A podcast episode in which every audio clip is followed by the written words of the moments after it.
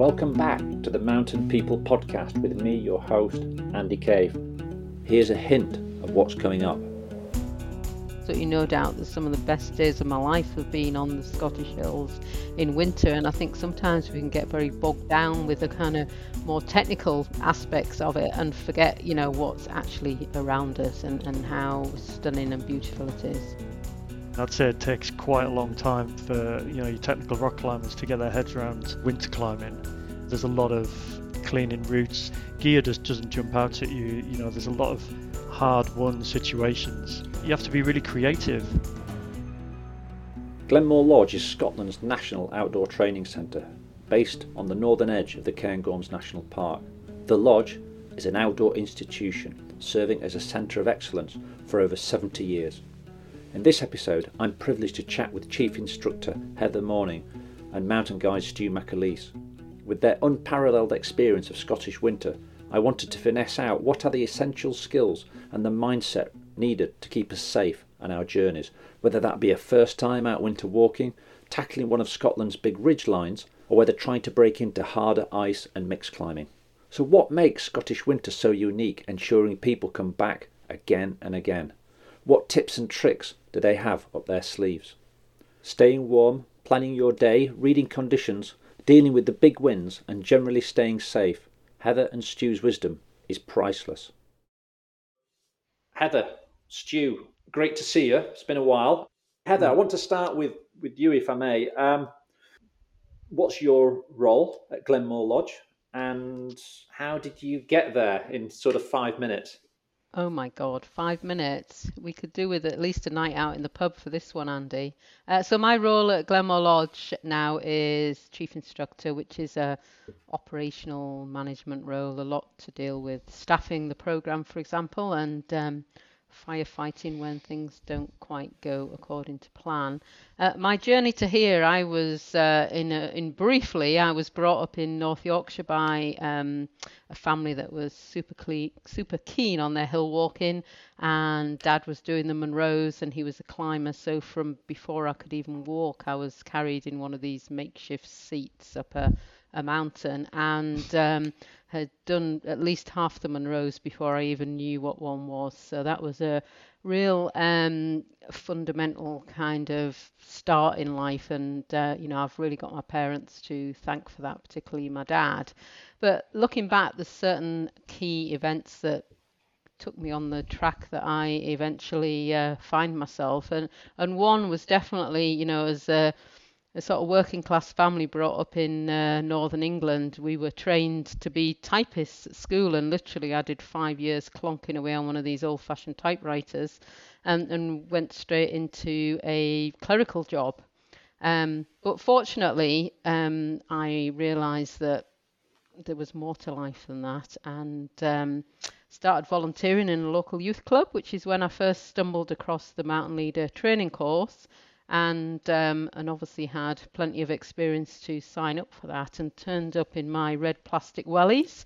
Um, never had a compass in my hand in my life, and um, yeah, the course started on the North Yorkshire Moors, and uh, that was really very pivotal in in where I ended up, the people that I met there, and the journey that it took me on, and um, made me realise there was a big wide world out there, and I needed to get educated and uh, you know, in order to pursue my my passion. So that was where it all all started in a pair of red plastic wellies on the North Yorkshire moors.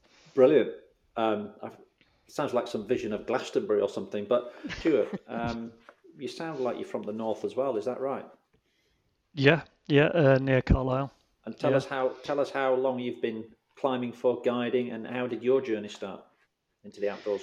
Well, I d- yeah, I didn't start out uh, like this at all. Uh, you know, I, I, was brought up on a farm uh, up near up in northern Cumbria near Carlisle, and uh, yeah, for a long while, you know, it, there wasn't really any hills nearby or anything, and and I think it was uh, around about school that I got into hill walking, and I think there was nothing. I felt, you know, I, I didn't think there was anything better than filling the biggest, heaviest rucksack possible and going hill walking in the Lake District. So um, that I think that probably started with scouts, you know, at school. Okay. Uh, and I, I, don't know what I can't ever put the put my finger on what the link was, but uh, I ended up in the scouts. You know, okay. my, my, dad used to run the Cubs as well, so we there was always that little bit of adventure spirit from my dad. Uh, but whether he felt it was going to take us this, take me this far, I'm not exactly sure. I don't think he probably thought it would. Uh, but there was always that kind of uh, outdoor element to when we were being brought up in the countryside. You know, we were always outside, uh, whatever the weather. And I think probably one of the biggest triggers for it was my geography teachers and my school teachers, who I still keep in touch with. And they made connections with uh, an outdoor centre for me when I was at school and uh, I got my first job from leaving school at uh, 18, and that was working in an outdoor centre uh, on Ullswater. Okay, so you've both got, interestingly, quite a long link uh, back into sort of working in the outdoors. How many winter seasons have you done, Stuart, in Scotland? I'm thinking. Well, yeah, um, that, it was. I used to do this religiously, whether I don't know. I was just compelled to as soon as I could uh, work in Scotland. Uh, I'm not sure why exactly. I think it was partly, you know, the challenge of it, but also the uh, the work it provided uh, and and the nature of the work as well. But I think as soon as I could, I, I was working in Scotland, and it was a while ago, you know, 20 years ago. So between you, I'm just thinking of Heather and Stuart together, combined Scottish winter seasons in part or full. There's a fair bit of experience here, I'm guessing. Yeah. Yeah, I mean, I've just done a, done a few little sums there, and I reckon I've done about 30 winter seasons. Glenmore Lodge. What's special about Glenmore Lodge? In a minute, Heather, and then Stuart. For me, it's it's partly about the location, you know, and it could not be more ideally placed for the winter environment in the Cairngorms. But it's also about the people and the enthusiasm. You know, we have a super positive work environment here, and um, you know, I've worked in lots of places over the years, but I would say my involvement with Glenmore Lodge, you know, even when I was um, here but working for someone else. I was renting a, an office down the corridor when I did my mountain safety role with Mountaineering Scotland. It was always, even then, a super positive and supportive environment and a place where you you meet like-minded people and everybody's happy and friendly and, and having a good time. So um, you know, my other half, who's a doctor, often compares it with that, who works in A and E, and everyone's having a like the worst time of their lives when he gets to see them. And, you know, here we're with people who are having the best time of their lives often. So a lot of passion and a lot of experience. Well, while I've got you, Heather, tell me about the different landscapes in Scotland, and I'll, I'll come back to Stuart and, and, and, chat about the skills required in those landscapes. So there might be people listening who've maybe only been to one part of Scotland. They might have done all their winter sort of climbing, walking in Glencoe. Somebody else might have been to the Cairngorms might be people listening who've never been to Scotland in winter or never been to Scotland and they're thinking of it. What's the biggest difference between the West Coast mountains and the East Coast? And interestingly enough, I when I was lucky enough to work down in Antarctica alongside some American guides, they were like, "Well, you don't have mountains in Scotland at all, do you?" Because to them, something that is only 1400 meters is you know clearly not a mountain and that's the the highest we can offer. And they had no appreciation of the the climatic conditions and the, and the geography that we have here. But you know there's some generalizations you can make and there's no doubt that that here in the Cairngorms the the mountains are, are affected by glaciation and they tend to be more roly-poly and rounded and because of where we're based and we have access to um, the ski car parks both at uh, Cairngorm and Glen Shee, you can get really high access, which makes them real honeypots, really popular places to go. Whereas a generalisation for over on the west coast hills, whether that's Glencoe or further northwest, is you're often start often starting from a, a lower starting point, you know, possibly even as low as sea level, uh, and the mountains are, are, often very jaggedy, very peaky mountains, and much more dramatic looking than, than the Cairngorms. Thank you. And Stu, the skills required in those different sort of mountain environments can be quite different. I'm thinking of sort of, well, two things. One is navigation, for example, how you might navigate a bit differently, but also just the conditions, the fact that on the west, I guess you're close to the sea, so temperatures can go up and down a little bit. What would you say yeah, about that? Um, I think you know the the mountains out west, you know Ben Nevis, Glencoe, all all that, you know, they are bigger days and uh, with them being westerly as well, you know, you, you do get that uh, that wetter climate. So I think you've got far more challenges uh, from that point of view. You're often setting off in quite warm temperatures because you're lower, but later in the day you're going to be in freezing temperatures. You know, you might be making a 1200 meter day, a 1000 meter day on Ben Nevis. So you have to factor all that into your planning. Um, I'd say the you know the you can still have that bigger days in the Cairngorms, but the the environment feels colder, a little bit drier, and probably slightly more arctic. You know, and that comes with its challenges, like you were saying about the navigation and the featureless plateaus. You know, it is really arctic, really cold, and there is no hiding from the wind in the Cairngorms. It's quite a quite a line that. Uh, but in the west, it's often steeper ground, so that the consequences and the challenges are dif- different you know the West, you know uh, even the Avalanche Service uh, say this as well. It's far steeper terrain, you know around Glencoe, uh, Ben Nevis. You know you got big slopes, uh, bigger consequences and steeper ground to to navigate, but also plan for. Whereas on the the east here, the Cairngorms, the challenge is far different. You know you've got open, bleak landscapes to negotiate. You know once you've done your mountaineering uh, and to safely survive in those conditions as well. You know, it, it's all about visualizing. I think when it comes to a planning stage, visualizing the worst case and preparing for that. Uh, you know, so that if you are ready for the conditions that you're going to get on the summit uh, areas, then uh, then great. You know, but it's going to be very different from when you set off from the car. Yeah, if I could add something to that, just from my own experience, I worked on the West Coast for, for many years. Uh, and then when I started coming a little bit more to the east, I would always come to the east. Like you were saying, sometimes when you get that milder weather on the west, you have to come east to actually find winter conditions. Yeah. So you end up driving. Yeah. Uh, but, but, but the skill set that I lacked, I think, when I started coming to the east more, was that micro navigation. You know, on the plateau, that pacing mm-hmm. and timing, and, and, when I did my guides training, that was the thing that I had to upskill, and it, is um, really important, isn't it, to feel confident in that if you're going to head off on the plateau, because yeah. you know what happens sometimes. You go out for a relatively short day, then yeah. the wind picks up, and suddenly that day becomes longer, and it can be yeah. very serious on the plateau. Yeah, and I find I nearly have one of those days every year. It's it's almost like uh, gets me used to my systems.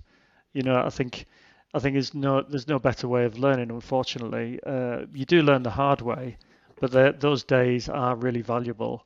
Uh, and I think you they, they, prove as a really good reset. And uh, I think it helps you plan and prepare for all your other adventures that winter. One of those days where you feel a little bit caught out, and, uh, and you'll never do it again. And I normally have one of those a day, one of those a year. Sorry. Okay, not a day, yeah. yeah, yeah.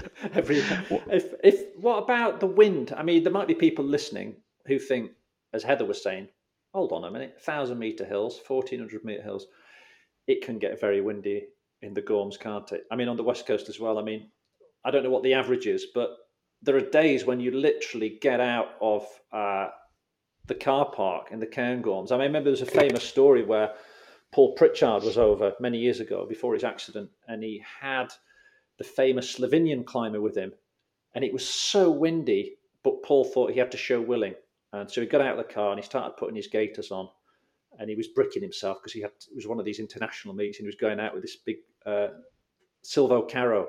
Was, a, was yeah, a, yeah. A, a, very famous alpinist, and Paul was like, "I've got to show Willing. This is what we do in Scotland." But it was so ridiculous. The Slovenian just didn't move, and then he just wound the window down. He's like, "No, today we drink coffee." Even he was yeah, not going to climb that day. But I mean, mm. sixty miles an hour. It's a really interesting one, and I was going to just bring Please. it up and see what you guys thought because, uh, you know, from my experiences, sort of 30 years working in the Scottish mountains, I would say it's getting significantly more challenging from a perspective of whether there's snow or not and the massive kind of you know undulations we have in temperature but also from a, a, wind perspective i think it was commonly felt last winter was the windiest winter that we'd we'd tried to operate in.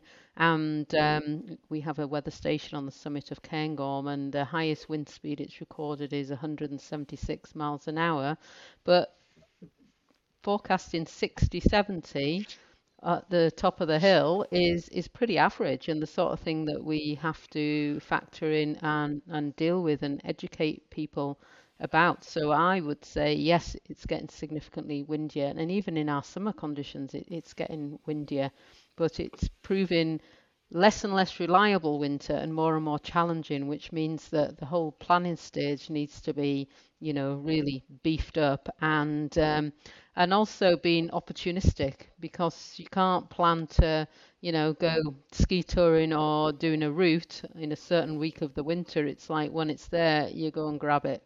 Presumably well said. So very hard for you to plan. You, uh, you've got all these courses that you run.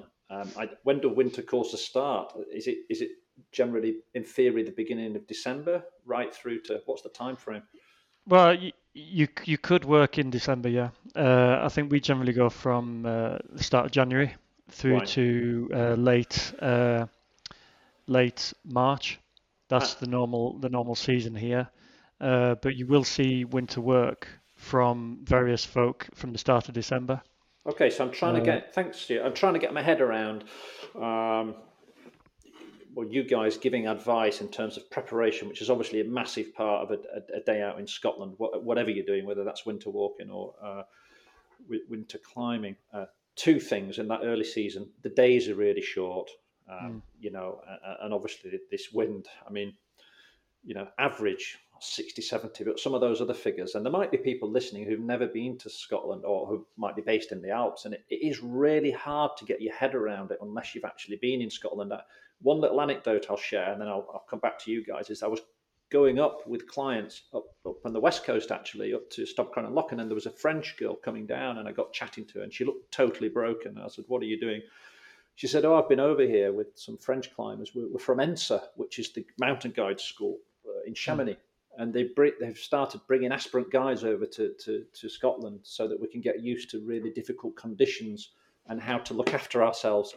Uh, and, and actually, you think to someone who didn't know about Scottish winter, you'd think that doesn't sound right. That's a made up story, but that was real, based on I think people coming over on the international meets who were guides yeah. working at ENSA. They've said back home in Chamonix, listen, you need to go to this place because it's such a hard school of knocks, isn't it?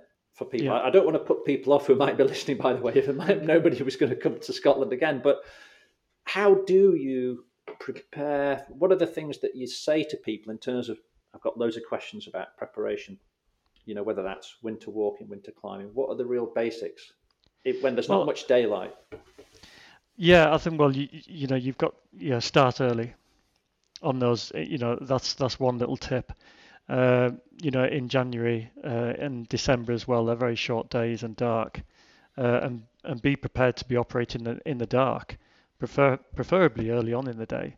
You know, it's easier to walk in early, and then you've got time in hand. When you say early, because I'm sorry to butt in, but I know I know that Glenmore Lodge has a fabulous breakfast, so you might not want to miss yeah. that, but it is always a sticking point for people, isn't it? If they're staying in a B&B and they're planning a really big day, do yeah. they have that cozy breakfast, or they, do they do without and start even well, earlier?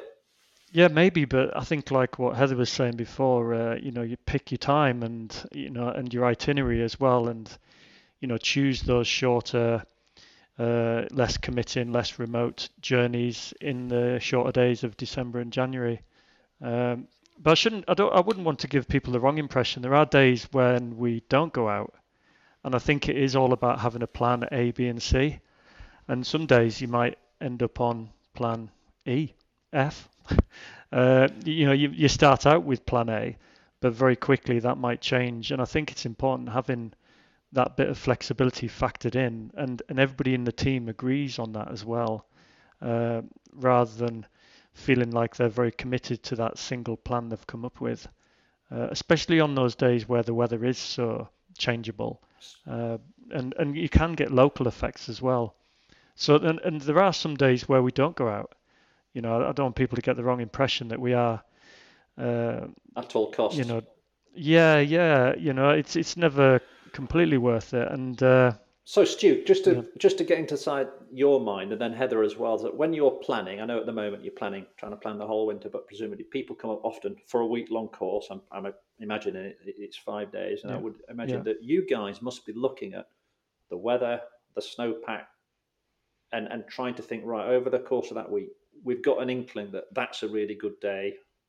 This is more of a an A day, a B day, a C day, something like that, and you, you, you can move things around a little bit. Is that is that how it works? Yeah, yeah. With our experience, as as as you know, Andy, you know, we can visualize the week, and from the start of the week, maybe the weekend before, we're trying to kind of double guess things as uh, to help plan the week. But we we share that with the clients, with people to uh, for them, you know, to give them the right impression. You know that's what we would like them to do as well you know and that is to pick the day and to maybe plan around that as well. You know the weather forecasting is you know getting better year on year.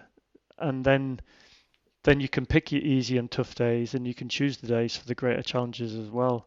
You know we can see this coming uh, and we also know that we can't head out the gates uh, every day for a very very big day every day. Uh, so you're gonna have to factor in a, a little bit of easier days and uh, to alter the pace.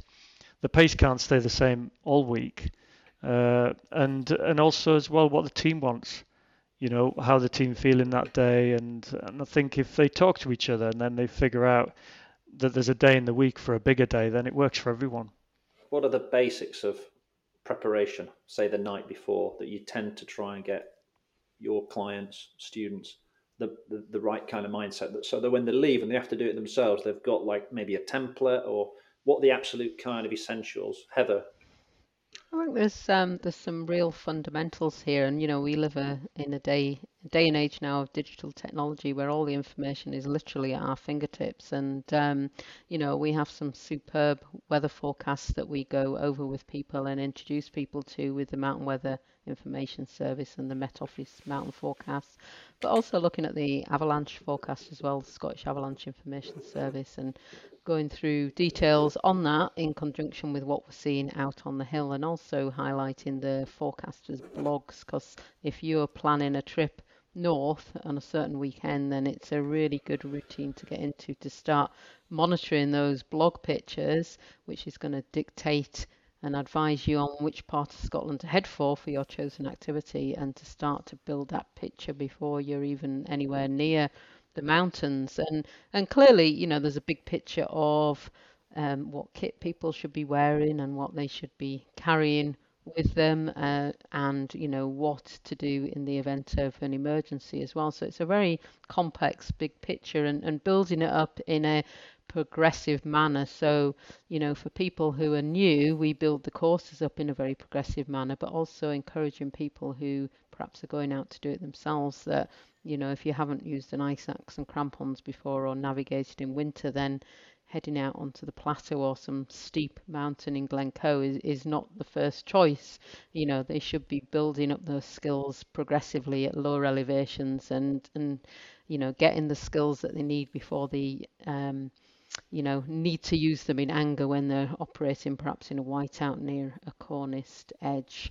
Um, yeah, it's very interesting because I did 17 years um, with the Cairngorm Mountain Rescue Team, and it was very interesting, you know, analysing what went wrong in rescues, you know, what, why the the eventual outcome was what it was, and you know, it was often a catalogue of errors, a bit like you know, lining up the dominoes and kicking over the first one, which then impacted the second, etc.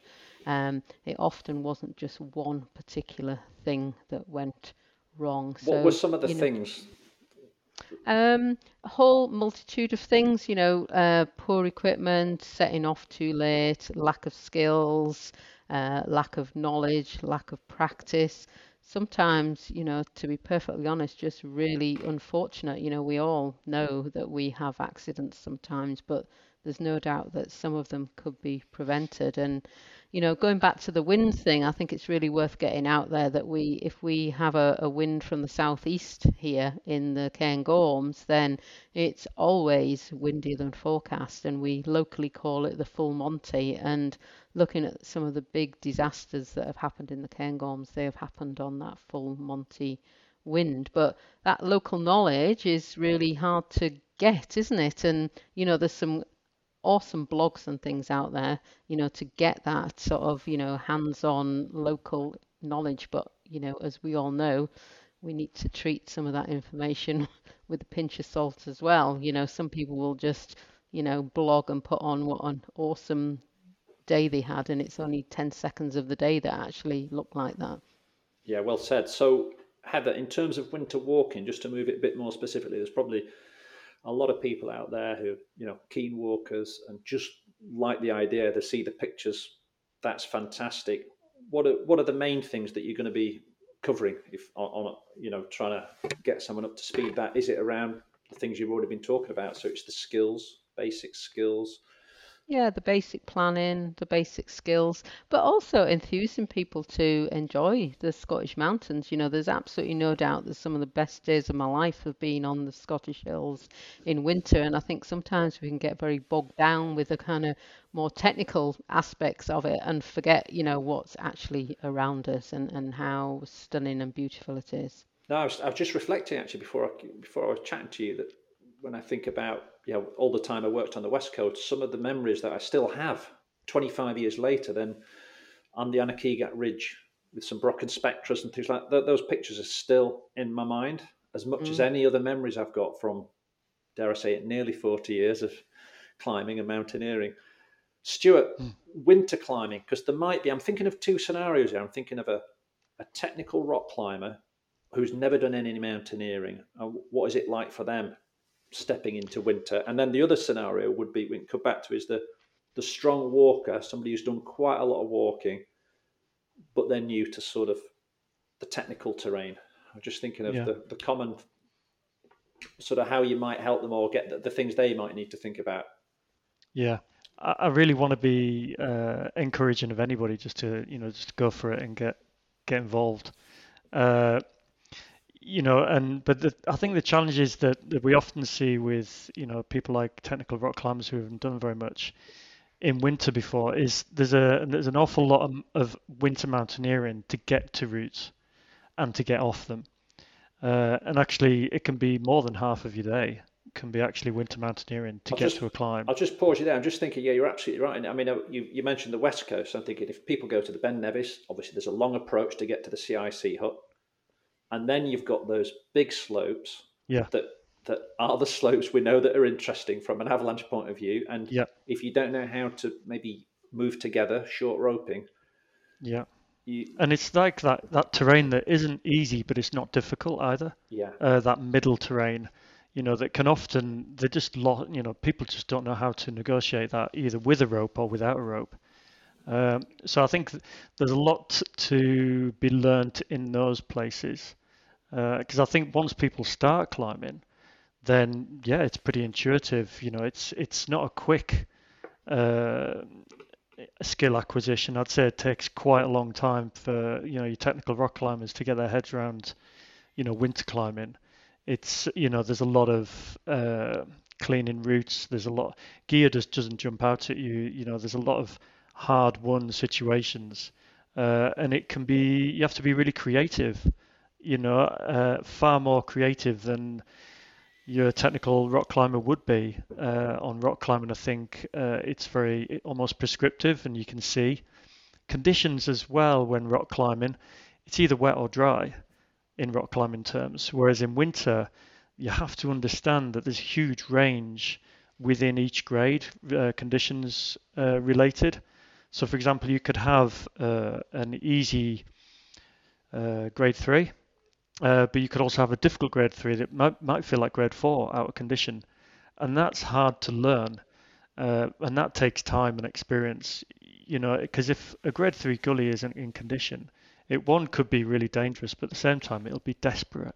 Yeah, I'm just thinking of those early seasons when you go out and you're on a classic grade two, three, and actually it feels like grade seven because there's no build up. So yeah, and then obviously Yeah. the other thing you talked about, I just, I mean, I've got that experience uh, in in the Cairngorms or the Ben where you climb the pitch relatively efficiently and quickly, but then it's an hour to find a belay. Yeah, yeah, and I think I think you got to get tuned into that. Uh, it doesn't take it, it, it takes quite a long time, and and again, it's a you know you learn the hard way, uh, but you do have to think fast, uh, and you've got to operate uh, quite quickly as well in order to keep that healthy pace for the day. You know, digging out belays.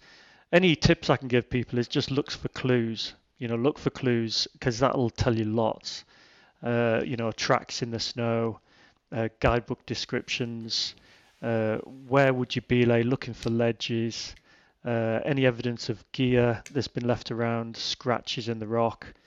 But unfortunately, on those heavy snow days, all those clues go out the window and you're left digging. Uh, and they can be really difficult days.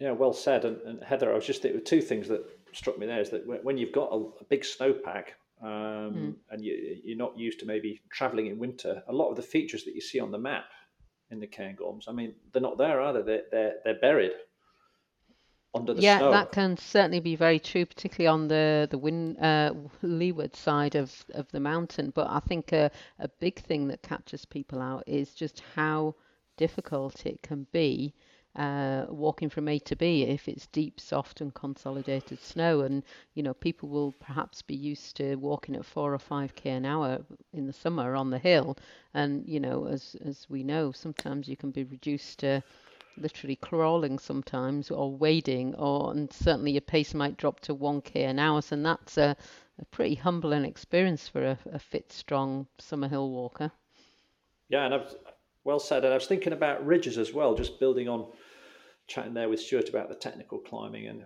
ridges. I mean, they require a certainly the whole moving together and using the rope in a different way. You might- I'm thinking of a technical climber here who's fine pitching things, Yeah. but then you get on a narrow ridge.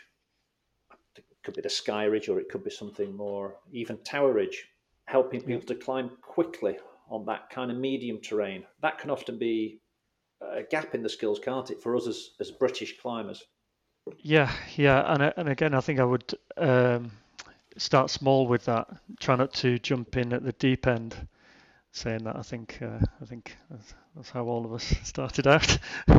But the basics of that, it's about, you know, because if you pitch everything, it's just going to take Yeah. a long time, isn't it? So it's it's, it's a grey area. It's it's maybe almost something from scrambling. Yeah, and and I think the careful you got to be really careful because it can be done so badly as well, and it can be done badly really easily if that makes sense. Yeah. Uh, you know, when both of you are attached to the rope, and especially when both of you don't really know what's going on, but you're both moving. Those are situations that we try and avoid. You know, and you, what you're looking for is uh, equipment, gear options, uh, connecting yourself to the mountain in a way that doesn't impede on the pace and and these are techniques that are learned over a long time. Uh, but what all the little tips I would give you is is maybe just keep those transitions, keep them clean. You know, you're either pitched rock, pitched rock climbing, or or if you do choose to move together, then then search for gear and keep gear in in and on the rope and on the mountain. Uh, you know, try not to get carried away with the technique and but all of a sudden both of you moving with no gear uh, between you and, uh, and and the mountain connecting the rope. I think from a personal point of view, that was thank that that was a a, a big um, gap when before I was a guide was how to negotiate that sort of terrain. In some ways, that in theory easier terrain before you get to the steep technical stuff, whether that's approaching a route or whether it's more when you get on a ridge. Uh, and actually, I think advice from a professional. I mean, it's it's invaluable, isn't it? Um, to build up slowly, Yeah. as you're saying. Yeah.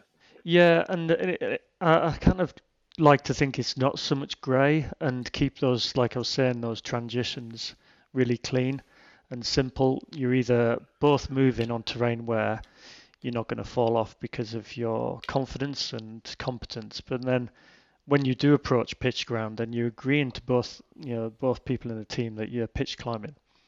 Uh, and then when you are on that ground that is that isn't difficult, but it's not easy either. You're always looking for and operating in what I call a just in case sort of way. So you're using the rope around terrain. Uh, and you know and that's protecting the rope, keeping it connected to the mountain, uh, and it's and it's good habits, just in case techniques. That's what I call. Great stuff. Look, just to try and get people, there might be people listening who've not been to Scotland. They're thinking of it, thinking about coming on one of your courses or just heading up with a mate. What is so special about the Scottish winter, assuming we get the Scottish winter? Um, Heather, what uh, you, you, know, thirty odd seasons. What makes a good day for you? You know, for me, I think it's in our very cotton wool world that we all live in, that we're all protected from all sorts of hazards and risks by all sorts of rules and regulations. Um, the Scottish mountains in winter are an environment where you're making decisions that have very real consequences, and if you make the wrong decision, then you know it could literally cost you your life. And and I think in our modern world, actually, you know, I really enjoy the challenge of that, and that's obviously you know risk management is obviously a huge part of what we do here at Glenmore Lodge, but you can never ever take away the whole risk and, and nor would you want to because that's you know fundamentally part of, of why we enjoy the, the Scottish winter here. So you know that risk needs to be managed with some very careful decision making and the whole sort of planning process. But um, it is a very sort of elemental hostile environment out there at times. And um, you know, it's a very serious environment at times, and I think that is one of the big attractions for me. That that you're still in that position as a,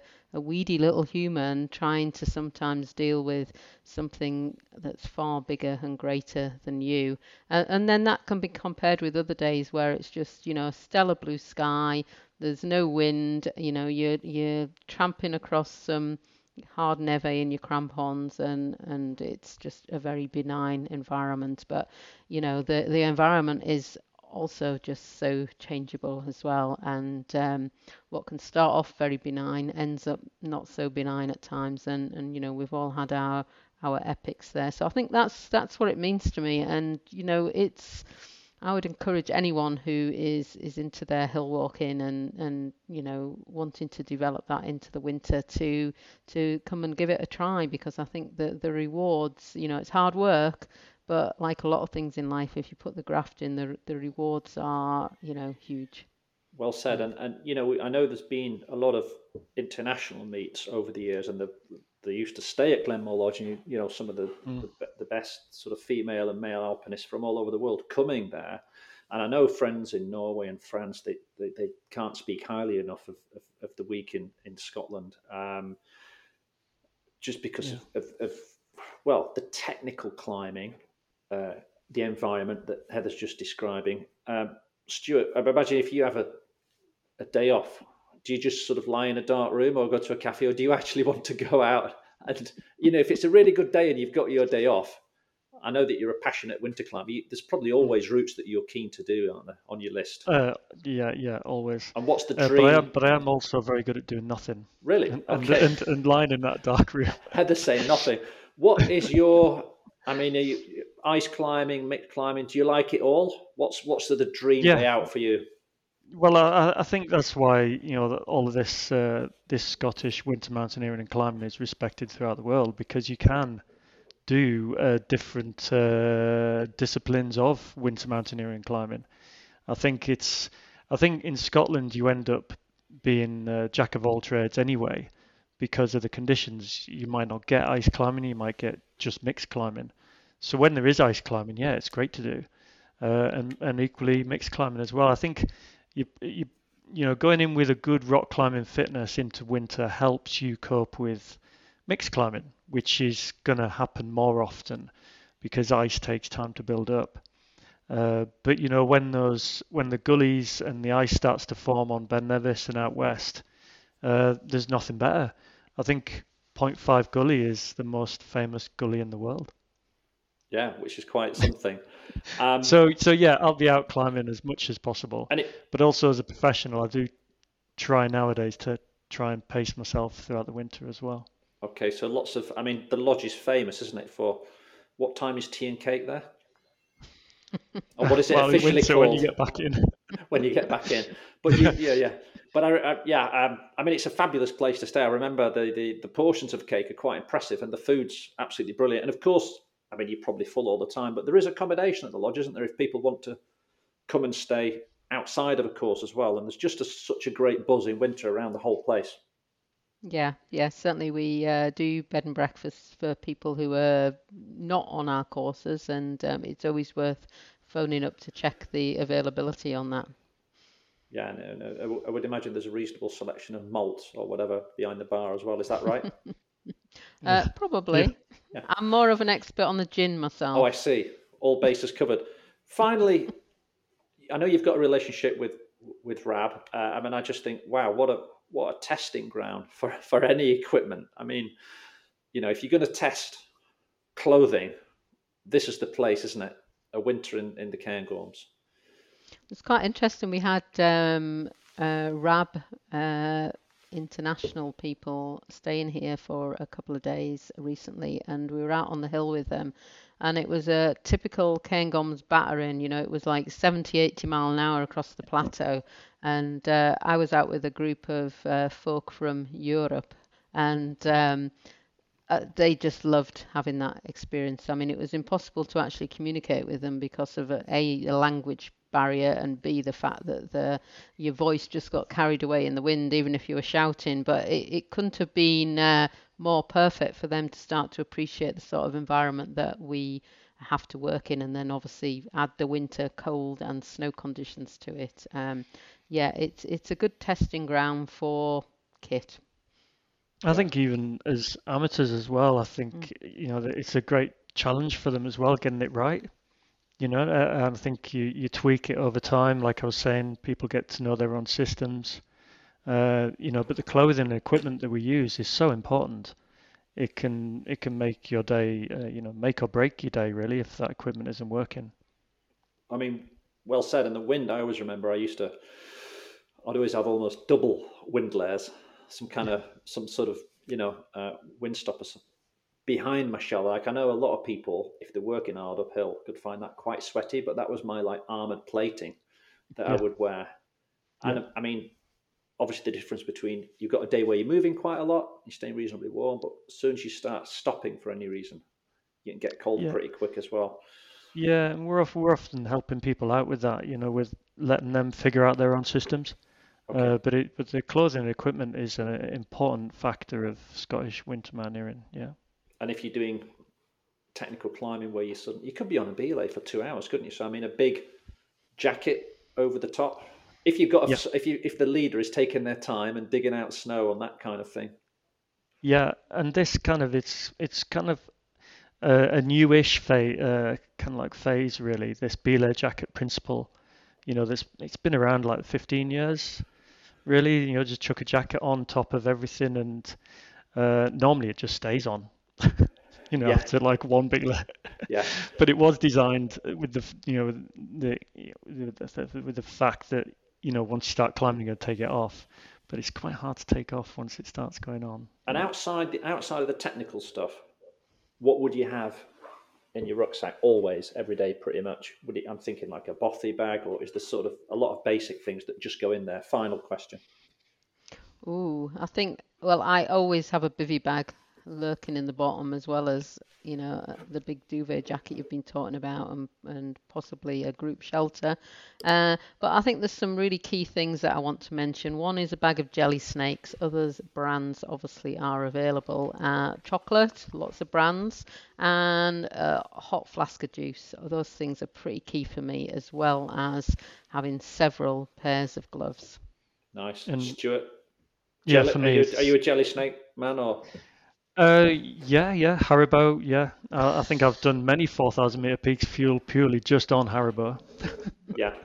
Uh, no, for me, in uh, goggles, you know, uh, there isn't many days where I don't go out with a pair of goggles. That that's they're always in my bag and spare gloves. Uh, it can often mean that the next few hours is going to be uh, far more conducive and you're going to be able to operate. And it can really alter morale as well, putting another pair of gloves on that are dry. So goggles and spare gloves. Nice one. The thing actually. And goggles as well. you know, yeah, there's there's times, again, you learn the hard way, but Sure. without goggles, I've tried moving in a storm without goggles, and it's not that possible. Yeah, so goggles are pretty important. And obviously, if you've got the Haribos or the, the jelly snakes, you, you need them to hand, don't you, as well? Not buried in the bottom of your rucksack. Pretty obvious. One thing I remember in the Cairngorms was what I learned the hard way when I'd sort of the, the map was torn out of my hand a few times, and then I didn't have a map. Was I'd have a second map, and I, you know, I know you guys are very good at having the small bit of the map with just the plateau on, rather than an enormous map that you're trying to unfold out there in the wind. And I would have one in my pocket, and I would actually tie the compass to my jacket so that it couldn't be blown away. And then I'd have another map down the back of my rucksack. It's just those Yep. little things that are coming back to me now because it's uh, Yeah. again not trying to put And- people and off because it's a beautiful place. Yeah, no, and that's that's our job uh, throughout the week is just helping people with all these little tips and letting them practice with them, and uh, you know they, they they really work. Yeah. Brilliant. I'm convinced the number of maps that I've seen disappear over the years, there must be some big black hole somewhere on the Cairngorm Plateau full of maps and map cases. Yeah, I can imagine there's some sort of weird monster over there with sort of hoarding them or something. yeah. Uh, Listen, it's been absolutely brilliant to uh, chat with you. I know you're really busy, so thanks for taking the time out. You're planning for the winter. I hope it's going to be a, a great winter. Mhm. Fingers crossed. hope Bit of a slow start, and uh, I will definitely call in for some tea, cake, or a wee drink. Yeah, dram anytime, if, Andy. if I'm up there. Brilliant. Thanks a lot. Thank you for listening to this episode. I hope you enjoyed it. I've been your host, Andy Cave, and you've been listening to the RAB Mountain People podcast. To keep up to date and to hear more interviews like this, don't forget to subscribe.